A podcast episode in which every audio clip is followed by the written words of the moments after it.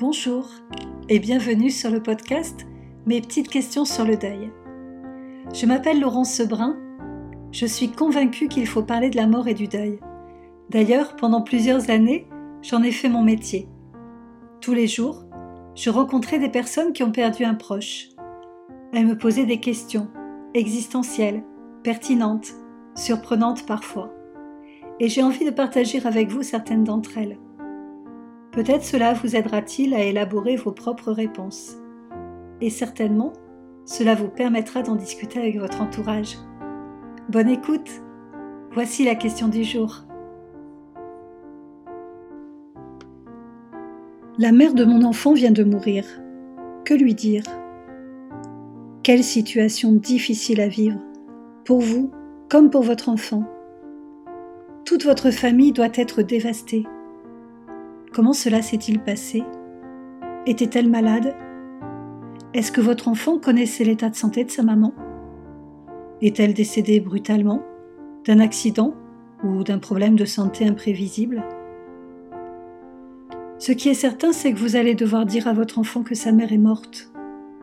Alors je sais bien à quel point c'est horrible de dire cela à son enfant, mais toutes les autres explications ne prendront leur sens que lorsque vous aurez dit ce mot.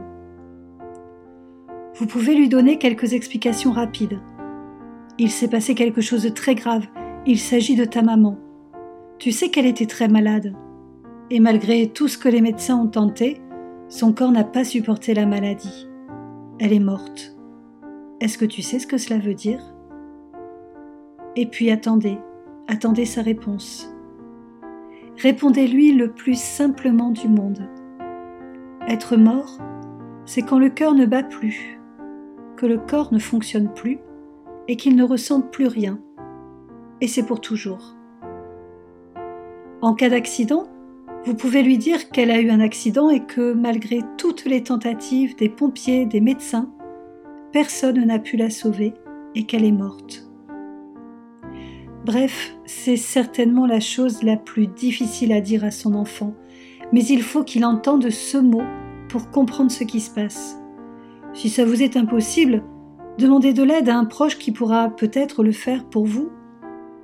N'hésitez pas à demander le soutien d'associations, d'un thérapeute, d'un psychologue pour être accompagné dans ce moment très difficile. Ce qui est essentiel à comprendre, c'est que l'enfant, il ne saisit pas le second degré. Et plus il est petit, moins cette notion de permanence de la mort, le fait que la mort c'est pour toujours, cette notion donc, elle n'est pas compréhensible pour l'enfant. Si je dis à l'enfant que sa mère est partie, il va l'imaginer avec une valise, prenant un train ou un avion. Il va intégrer un acte volontaire et il ne va pas comprendre pourquoi sa mère ne lui a pas dit au revoir et surtout, pourquoi elle ne reviendra pas. Si je lui dis qu'elle est au ciel, il va l'imaginer assise sur les nuages et ne pas comprendre pourquoi elle reste loin de lui. Je vais vous raconter une histoire. Un petit garçon a vécu ce grand malheur de perdre sa maman. Ce matin-là, elle a eu un accident et elle est décédée sur le coup. Son père lui a dit « Je suis très triste car j'ai perdu ta maman ». Il lui a expliqué qu'elle ne reviendrait plus. Ce monsieur, extrêmement malheureux, en état de choc et ni accompagné ni informé dans cette situation, n'a pas prononcé le mot « mort » à son petit garçon. Quelques mois plus tard, le petit a développé un TOC, un trouble obsessionnel compulsif. Du haut de ses 4 ans, il passe tout son temps libre à ranger tout ce qu'il voit. Il vit de profonde colère lorsque quelque chose n'est pas exactement à la bonne place. Le pédopsychiatre qui le suit me l'oriente. Je décide de rencontrer le papa, seul, pour entendre sa peine et pour qu'il puisse parler librement en dehors de son petit garçon de ses émotions à lui, adulte. Lors de cet entretien, je partage avec lui mon hypothèse de travail. L'enfant, comprenant les informations au premier degré, développe ce qu'il connaît lorsqu'on perd quelque chose. Un enfant qui perd ses affaires, on lui demande de mieux ranger. Inconsciemment, ce petit garçon met peut-être en acte la seule chose qu'il connaît pour essayer de retrouver sa mère, puisqu'on lui a dit qu'on l'a perdue. Nous avons échangé avec ce papa sur la manière de discuter avec son petit garçon. Il est rentré chez lui, il a choisi un moment tranquille, il s'est assis en face de son enfant et il lui a dit « Tu te souviens quand je t'ai dit qu'on avait perdu maman, qu'elle ne reviendrait plus ?» À l'époque, je n'ai pas su bien expliquer ce qui se passait.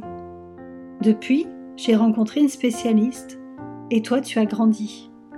Alors voilà, en fait, ce jour-là, ta maman a eu un accident et elle est morte. Est-ce que tu sais ce que cela veut dire ? L'enfant ne savait pas trop. Le papa lui a expliqué le cœur qui s'arrête, le corps qui ne fonctionne plus et ne fonctionnera plus jamais. Je lui avais conseillé aussi quelques livres que vous pourrez retrouver sur mon site pour l'aider dans cette difficile discussion. Dans les jours qui ont suivi, le toc de ce petit garçon a disparu. Il a beaucoup pleuré et il a commencé à comprendre ce qui était arrivé à sa maman. Alors, aussi difficile cela soit-il, il vous faut dire à l'enfant que la personne est morte. Une fois cela dit et expliqué, vous pourrez utiliser les autres mots moins difficiles. Vous pouvez aussi, bien sûr, partager vos croyances sur l'après. Étoile, paradis, âme. Cela soutiendra votre enfant, comme cela vous aide. Bon courage.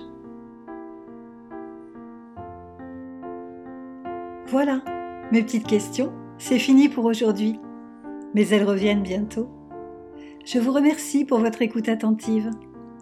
Si vous avez aimé ce podcast, vous pouvez vous y abonner, le noter, le partager pour m'aider à le faire connaître. Je vous invite à me retrouver sur Instagram, sur Facebook ou sur mon site Endeuillé.